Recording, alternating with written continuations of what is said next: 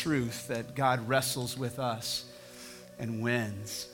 And I don't know what you're wrestling with God about today, uh, but God wrestles with us because He loves us. And He loves us too much to let us win. And so, really, today is about surrender. Today is about wrestling with God and letting Him win. Let's pray together. Father, we thank you that you have led us to the cross today, that you've led us to that only place that shame can be undone. And Father, you filled this room and you filled our hearts with your presence this morning. And so now, God, as we open the Bible, God, would you open up our ears to hear that we could hear from you today? And God, as you speak to each one of us, Father, we pray that you would do an eternal work in our lives. And we pray all these things in the powerful name of Jesus. Amen. Amen. Well, good afternoon. Uh, what a powerful morning of worship so far. I'm glad that you've joined us. Um, if you're visiting with us and I haven't had a chance to meet you, we're honored to have you.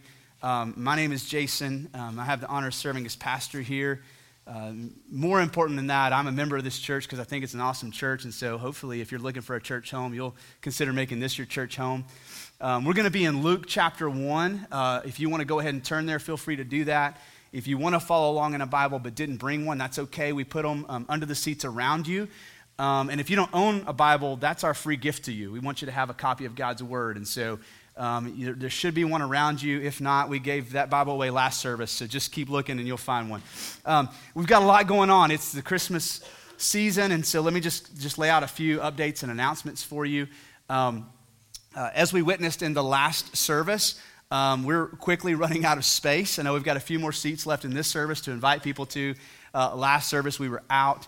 Um, and so just want to give you a quick update. We are, we're just like one step away from having our permit from city of Fort Worth. I got an email on Friday.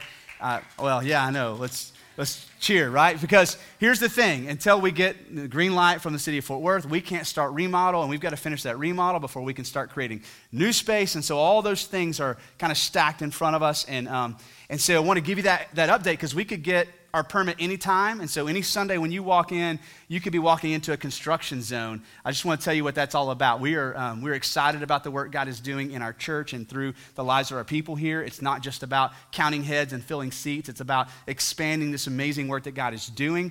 Um, you know, we, we already last year about this time, we're, we're running out of space and looking. And then we noticed that this past November, um, our attendance was up 25% over last November. And so we know what God is doing here um, is is, a tangible work. And so we're working hard behind the scenes to prepare in advance for that. Um, so if you're visiting with us, glad you're here. I hope that you'll hang around and be a part of that um, as God continues to lead us down that journey. Um, a couple other things that are Christmas related. Um, Christmas uh, Eve is a Sunday this year, so it falls on a Sunday. So here's what the plan is um, we're going to do the 10 o'clock service the 1145 service, so same time as normal, and then we're going to add a 4 o'clock service in the afternoon for those who want to celebrate Christmas Eve maybe later in the day with your family. Um, so we're not going to do the 815 that day, but we're adding a 4 o'clock. And so um, hopefully one of those times will work for you and your family. Um, we will have kids uh, ministry in the, in the 10 and 1145 but the four o'clock will be a family worship service. So if you bring kiddos, the, the more the merrier. We welcome them into the services. Of course, they're always welcome to come into our services, uh, but want to make sure you're aware of those details. Speaking of kids, uh, next Sunday night, 6 o'clock, um, is our kids' Christmas service. And so if you've got kids, uh, you may already be aware of that and you're already thinking about making preparations. But if you don't have kids, you should come. Like, you never know what's going to happen when you put a kid on stage especially one of my kids, and give them a microphone, like it is sure to be entertaining at the very least. And so um, come be a part of that next Sunday evening at 6 o'clock. That's our kids' Christmas service. It's going to be from the littles all the way up. They're going to be presenting the Christmas story to us um, through music. And so um, want to tell you about that. Also, um, we've got a family from our church that's in the Philippines right now. Um, the Rathbuns are our family on mission. Um, as difficult as it is to live in a foreign country, I think probably during the holidays it gets even harder because you're away from family, away from friends. And so, one thing that we do is every year we send them Christmas cards. And so, um, even if you don't know them, I would just encourage you to stop by um, this round table on your way out.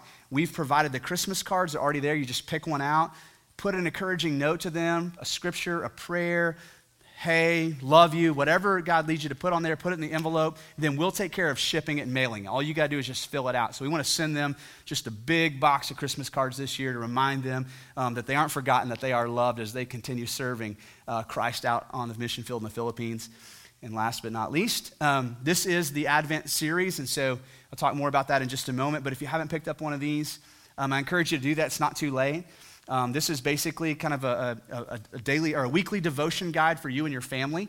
There are daily scriptural readings you can do, um, but there's also a time for you to get with a good friend or get with your family um, and just spend some time thinking about the Advent season and what that means. And, uh, and there's a discussion questions to kind of get conversation started. And there's actually a recommended song to sing, which is always fun, at least around our house when we get to that part of the, uh, of the, of the devotion where uh, we usually like YouTube um, like our favorite version of that Christmas song, or we'll go a cappella, and it's just fun to watch the boys get excited and worship Jesus, like do what we do on Sunday, but do it in the home. And so I encourage you to grab one of these um, on your way out. All right, so we're going to be in Luke chapter 1 today. This is the second Sunday in the Advent Christmas series. And so let's just stop for a minute. So, what does Advent even mean? So, the word Advent means the, the arrival of somebody important, okay? Somebody notorious, somebody important. That's an Advent. So when we talk about the Advent season, we're celebrating the arrival of Christ, right? The Son of God who was born in a manger um, in Bethlehem uh, over 2,000 years ago. Now, we're calling it the Advent season because the Advent season is, is, is literally, it's the four Sundays leading up to Christmas every year. And, and this season is meant to do some things for us. First of all, it's meant to remind us of why we celebrate Christmas, what the reason for Christmas actually is. It's also meant to stir our heart and stir our affections. And ultimately, the Advent season is meant to lead us into worship. That we wouldn't just allow Christmas to pass by as a holiday or a, or a fancy gift exchange or a time to decorate the house and then take it all down, but it would literally, for you, be a time of worship. And so in the Advent series, we started last Sunday in the Old Testament book of Isaiah in chapter 8 and 9, where over 700 years before Jesus was born, these prophecies were, were painting a picture of who Jesus would be.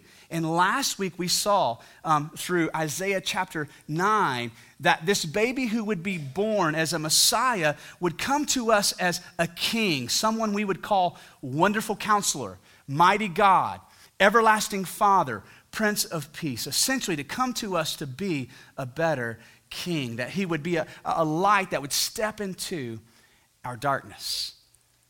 And so this week, what we're going to look at is how the, how the birth of Jesus impacts eternity for us, and how Jesus has literally stepped into darkness for each one of us. So we think about what darkness means. What does that mean? Are we just talking about having a bad day? Are we talking about being discouraged? Are we being hopeless?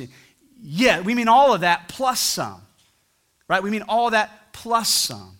And what the scriptures would say about darkness is ultimately, when the Bible talks about darkness in a spiritual sense, that, that the pinnacle of darkness is death. And so, something about Christmas is to give us hope in the midst of that darkness, whatever your darkness is, whatever your struggle is, to give us hope in the midst of that. We're going to talk a little bit about eternity today. And, and, and, eternity is always an interesting thing to talk about and think about because it's hard to fathom, isn't it? Like, it's hard to fathom thinking about starting today and going forever. And, and just to make it even harder, think about starting today and go forever backwards. Like, what was before God? Nothing. God is eternally existed. This plan that's unfolding right now, called the human experience, has been God's eternal plan. And we have a hard time fathoming that, don't we? Wrapping our minds around that. I think probably for us that the closest we can get to understanding eternity or forever is our encounter in this life with things that are not forever right? When we encounter something that doesn't last forever, that we hoped would last forever, right? It doesn't necessarily define eternity for us, but we know what eternity is not right? Starting with relationships, like the first time maybe somebody ever broke up with you. Like this relationship that you just thought was going to last forever and it came to an end. Or the first time one of your, your BFFs, right, ceased to be your BFF. They found somebody better to be a best friend forever with, and you thought, this is going to be my friendship forever. I thought about a lot of those friendships for me growing up in different grades at different schools, who those BFFs were, and people I don't even know where they are anymore. But at one point in time, I thought, man, we're going to be best friends forever. And of course, probably the most stark and, and vivid reminder of things that are not eternal, things that don't last forever, is when we encounter death. When, when death itself touches someone we love. I was thinking about even some of my experiences this week. I'll share with some of them with you in just a moment. But we're going to go to Luke chapter 1 together. And we're going to look at not just the story of, of, of this angel speaking to Mary, but what was it the angel said about Jesus that makes him different from any other baby? What is it about Jesus that gives us hope in the midst of like darkness and struggle? In Luke chapter 1, we're going to start in verse 26 we read that in the sixth month, the angel Gabriel was sent from God to a city of Galilee named Nazareth, to a virgin betrothed to a man whose name was Joseph, of the house of David, and the virgin's name was Mary. So God sends an angel Gabriel to go to Nazareth to talk to Mary, and we're about to pick up on that story. Let's not just gloss over. That's a big deal. I mean, did anybody visit with an angel last night? I mean, this is an epic moment in the human story. Okay? And so here's what happens. Uh, and he came to her, Mary, and said, Greetings, O favored one, the Lord is with you. But she was greatly troubled, like most of us probably would have been, at the saying, and tried to discern what sort of greeting this might be. I thought long and hard about that, trying to put myself in Mary's shoes. This angel speaks to her and says, Mary, hey, don't be scared. You're not in trouble. And she begins to discern what in the world is this all about? What are, I mean, my first thought is, what did I do wrong? Right? God's going to send an angel to talk to me. What did I do wrong? I mean, I'm just this teenage girl minding my own business, trying to live life uh, to glorify God and obey God. I'm, and I'm engaged with this guy named Joe. Uh, Joe. What did Joe do? Did he do something? Is this about him? Right? And so she's trying to discern why in the world God would send an angel to talk to her. In verse 30, the angel said to her, Do not be afraid, Mary, for you have found favor with God. It's the angel's way of saying, Mary, you're not in trouble. This isn't about what you've done wrong. Matter of fact, you've found favor with God. This is a good thing that I'm about to say to you. And behold, you will conceive in your womb and bear a son, and you shall call his name Jesus. He will be great and will be called the Son of the Most High. And the Lord God will give to him the throne of his father David. And he will reign over the house of Jacob forever. And of his kingdom there will be no end. Now, the next verse tells us that Mary still isn't grasping. She's still reeling to try to figure this thing out. She responds to the angel, How will this be since I am a virgin? what Mary's saying is like, what you're saying to me is impossible. How can I begin to fathom what you're saying to me? So I love what the, the angel does next is he reminds Mary that this isn't just a, a one event miracle, that, that, that the miracle has already began six months before this moment in the womb of Elizabeth. Look at what the angel says to her. Verse 35 the angel answered her, The Holy Spirit will come upon you, and the power of the Most High will overshadow or overcome you. Therefore, the child to be born will be called a Holy Son of God.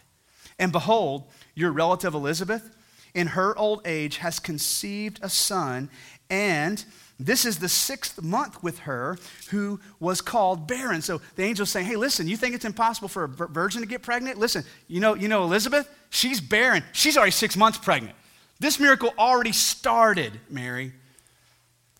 Verse 37 For nothing will be impossible with God. And Mary said, Behold, I am the servant of the Lord. Let it be to me according to your word. And the angel departed from her. Now, to fully grasp the impact of what, what we're reading here and what it means that, that Jesus has stepped into our darkness, stepped into our world, we've got to go back and look at one phrase together. We're going to key in on verse 32 today. In verse 32, the angel says something remarkable to us. Let's read it again. He, this one named Jesus, will be great and will be called the Son of the Most High. We covered that last week. That's not new information. But look at what he says next. And the Lord God will give to him the throne of his father David. Now, what in the world does that mean? And what does that say about Jesus? And better yet, what does that say about me? And what, how does that impact my life here in the Christmas Advent season? Well, to, to get to the bottom of this, we've got to look deep into the Old Testament. See, David was the second king of Israel. He came as a better king after Saul, who was corrupt and was a selfish leader, and God sent a better king in David.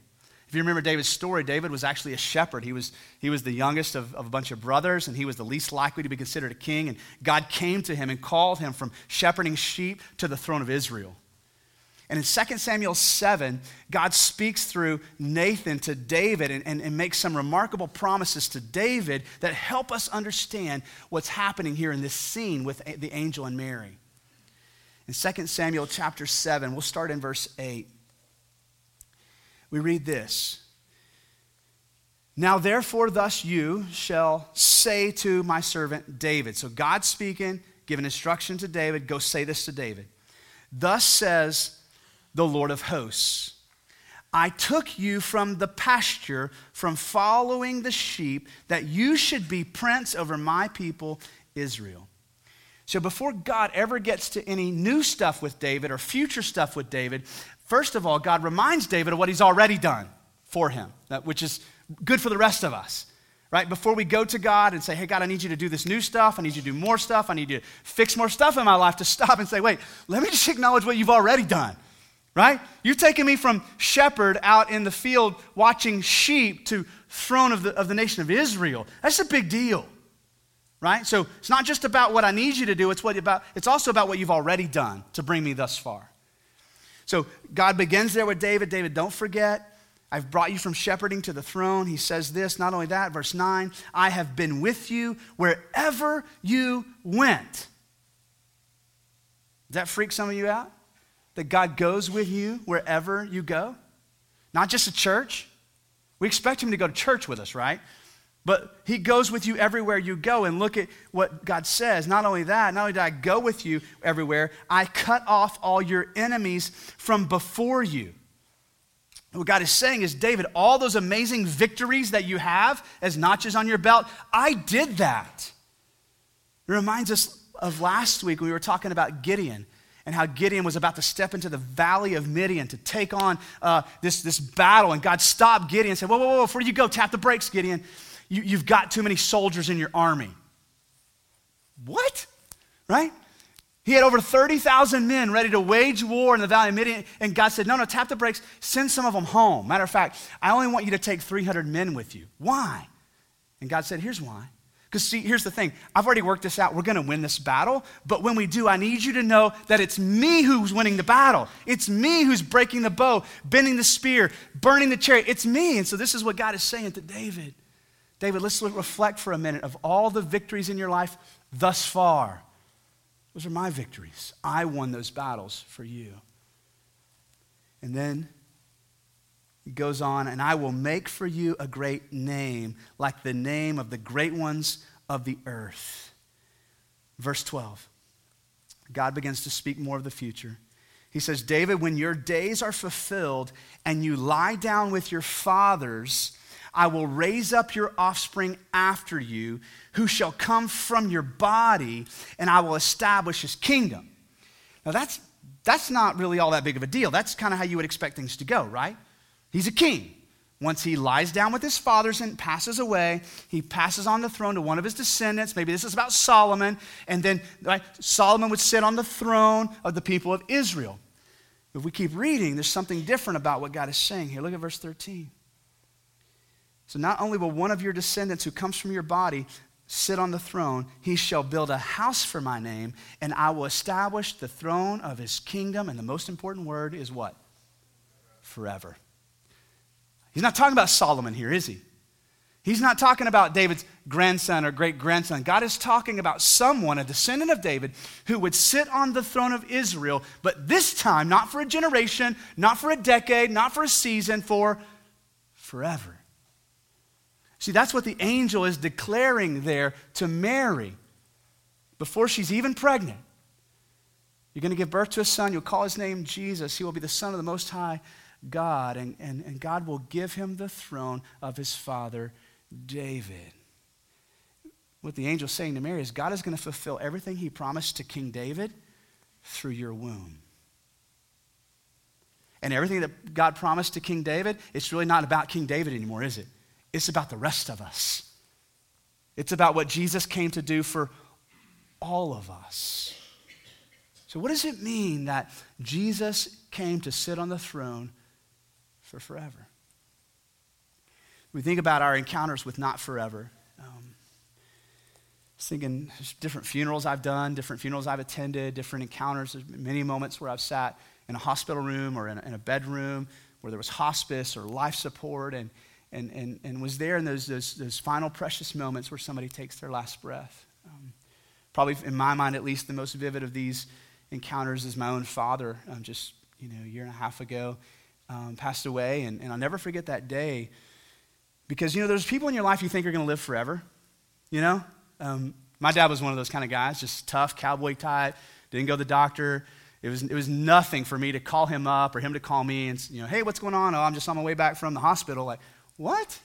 Yeah, doctor said a cancer came back and I think he got it and we're good to go. So, yeah, what are you doing for Christmas? Like, like he was just that kind of guy, right? Just bulletproof and tough. And so when you watch somebody that you love and know and maybe even that you think will live forever begin to become mortal, I mean, that's a big deal. And I'll remember that day, you know, for the rest of my life where, you know, I got the call, I was here at the church getting ready for staff meeting to come to the hospital and I was on my way there, and I, and I got a second call from the doctor, and he's like, hey, are you going to get close? Because we got to make a decision here. My, my father, in his last week or so, had made me um, power of attorney, so I had to be there, and, he was talking to me on the phone. I'm like, hey, doc, I, like, tap the brakes for a minute.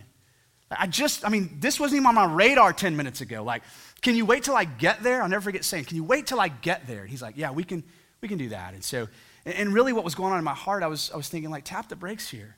Like, I'm, I'm, I'm encountering not forever right now, and I don't like it. Right? Somebody that I thought was bulletproof and going to live forever, now all of a sudden I'm beginning to have to face this reality that death can touch someone that I love.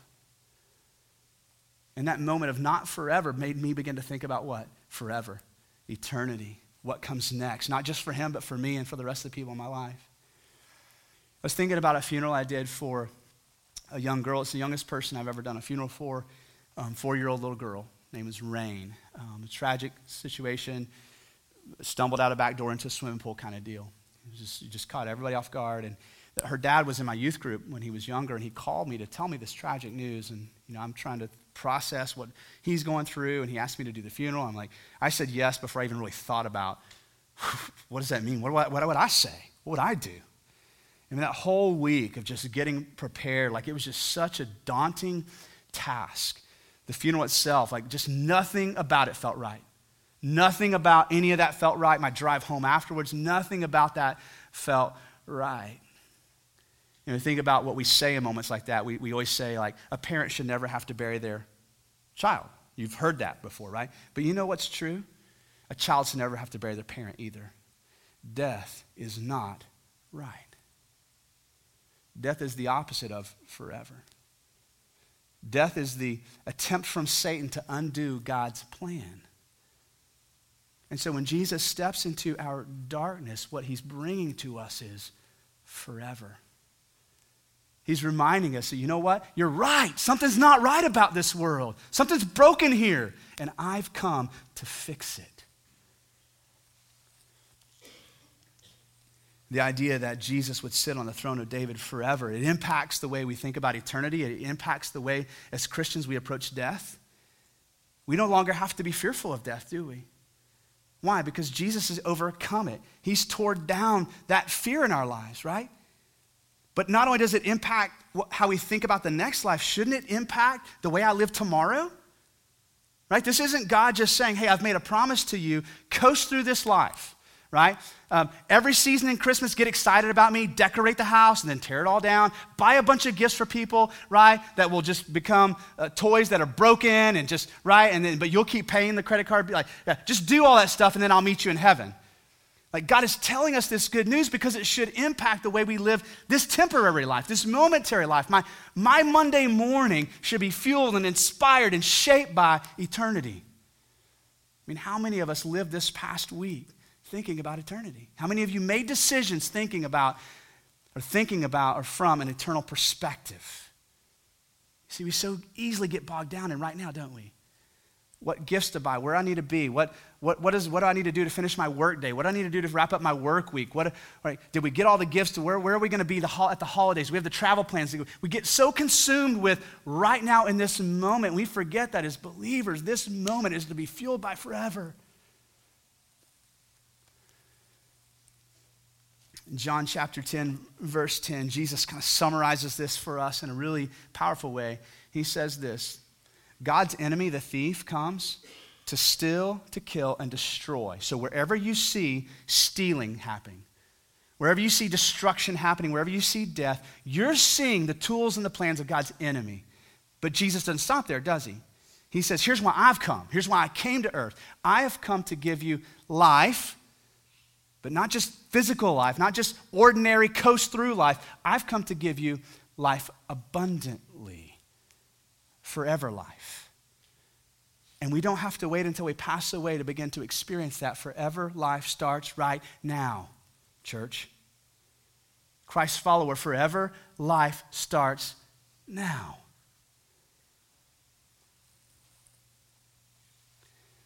If God has defeated death on our behalf and he has tore down the fear of death, what, what is there left to fear? Really, what is there? I don't need to be afraid of what you think of me. I don't need to be afraid of what you can do to me. Right? If, if the fear of death is gone, right, that should impact the way I walk through this world, the way I live my life. Right? So, this idea that Christ has come to give us abundant life means I've been set free to live differently. When I used to be shackled to fear, shackled to sin and death, that's been undone for me. I'm now free. What does that mean? I've been free to pursue holiness in my life without being fearful of what happens when I mess up. We talked about this two weeks ago, right? So there's this calling from God to you to pursue holiness, right? So what happens when we mess up? What do we do with that? So we talked about two different camps. How one camp will say, well, since I already know I'm going to mess up and I don't like the feeling of failure, I'm just not going to try. Right? That's one camp. But the other camp would say, you know, you know what? God called me to holiness, so I'm going to pursue a holy life. Uh oh, I messed up. So what do I do with it? I hide it. I throw up the facade. I pretend like I didn't mess up because you're pretending like you didn't mess up, and I don't see you making mistakes, and so I'm not going to show you I made mistakes. That's not the gospel. The gospel said, no, pursue holiness, Christ's follower. And when you mess up, guess what? Christ catches you. And he doesn't take you back to start over again at the beginning. He says, no, let me set your feet down on solid ground. Let's pick up this journey where we left off, and let's keep walking. You've been set free to pursue holiness, Christ's follower. And, and eternity isn't contingent on how perfect you walk this life out. You've been set free to live boldly and share the gospel with people. That's a powerful privilege that you and I have been given to share the good news of Christ with people around us. And, and what they think about us or what they do to us doesn't matter. What do we have left to fear? You've been set free to live your life sacrificially, to lay yourself down for others. Why? Because you know this temporary life I've got, it's a drop in the bucket. I got something better coming, right? I'll live this life for God, all in, all out, whatever it takes, lay my life down for Him. Why? Because I got something better coming. See, we've been set free because the Son of God has come to earth to step into our darkness and to sit on the throne of Israel forever. Forever. You know what Ephesians 2 tells us? That when we trust in Jesus, God forgives us of our sins, He lavishes us with grace, and guess what? He seats us with Christ. So, just as sure as Christ is sitting on his throne forever, I know right now in 2017 you're sitting on these comfy little chairs here at this church, but you've got a better seat, and it's secured and it's eternal. See, that should change the way we sit in our chair, doesn't it? should change the way we sing songs, and the way we worship, the way we live our lives. I've got two questions I'm going to ask. First of all, have you come to that place in your life journey, listen to me, where you have trusted in Jesus as your eternal Savior, not your momentary Savior? Not your, hey, get me out of this problem, Savior. Hey, fix this and I'll pay you back, Savior. Your eternal Savior. God, I'm all in. I trust you. Completely surrendered. Lead me. Have you come to that place? Um, if not, there is no greater hope that I would share with you today to, to, to know this by trusting in Jesus and Him alone. He, he is offering you today, listen to this, forgiveness of your sins, complete. And, and not only that, adoption into His kingdom, a seat in heaven that's eternally secure for you. That's free to you today if you will trust in Christ. If that's you, I'm going to pray for you in just a minute that you'll make that decision. And for the rest of us today who are Christians, we've already made that decision. Here's my question What's fueling your life? What, what heart attitudes, what mindsets are fueling your life? We can't do anything about this last week, but let's talk about tomorrow. Are you going to step into tomorrow with eternity driving you? Realizing that you've been secured for all eternity to live with Christ, free from fear, free from guilt, free from shame, free from the pressure of having to perform to impress people. Are you ready to walk in the abundant life that comes from knowing Jesus and Him alone? I'm going to pray for us now. I'm going to invite um, our, wor- our worship team up, and I'm going to ask our prayer partners to be available in the room. If God puts something on your heart and you want somebody to pray with you, I, I just hope you'll be courageous enough to step out of your seat and grab one of our prayer partners. They'll be at the front and the back.